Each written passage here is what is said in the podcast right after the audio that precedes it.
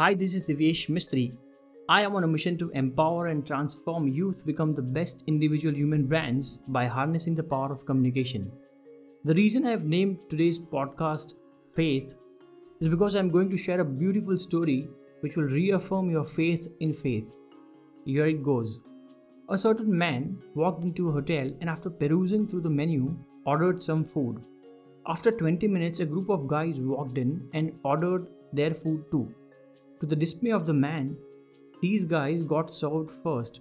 He watched as they began to eat and laugh heartily. He even overheard one of them brag about how he knew everyone at that hotel and how things moved fast for him there. He felt he was being mocked.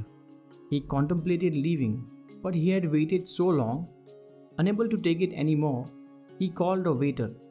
The waiter calmly told him, Sir, yours is a special order being prepared by the chief chef himself. Their orders were prepared hurriedly by students on attachment because the top chefs are busy with yours. That's why it came first. Please have some juice as you wait. He calmed down and waited. Shortly after, his meal was served by six waiters.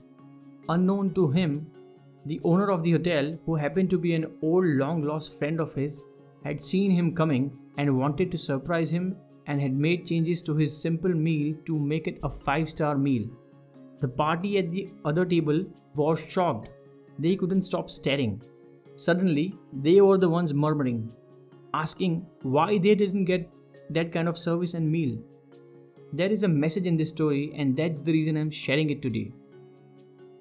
As it was with this man, so it is with this life. Some people are ahead of you and eating now. Some people are ahead of you and eating now, laughing at you about how they know people, how they are well connected, and how they are blessed and have money and how they are enjoying life because of it. You have been waiting for quite long, wondering why it's taking so long to get your breakthrough, enduring mockery and humiliation. Maybe you have contemplated suicide, gone through depression, or suffered severe mental anxiety. Do not worry. The owner of the world has seen you and doesn't want to give you a simple meal like those laughing at you. You're waiting long because yours is a special meal. It takes time to prepare, and only chief chefs prepare them. Take heart today. Wait for your meal and relax. When it comes, that laughing party will be silenced for good. There are no unanswered prayers. Keep the faith and drop the fear. Stay blessed. God loves you Wishing you the most and more. I'll talk to you in the next one.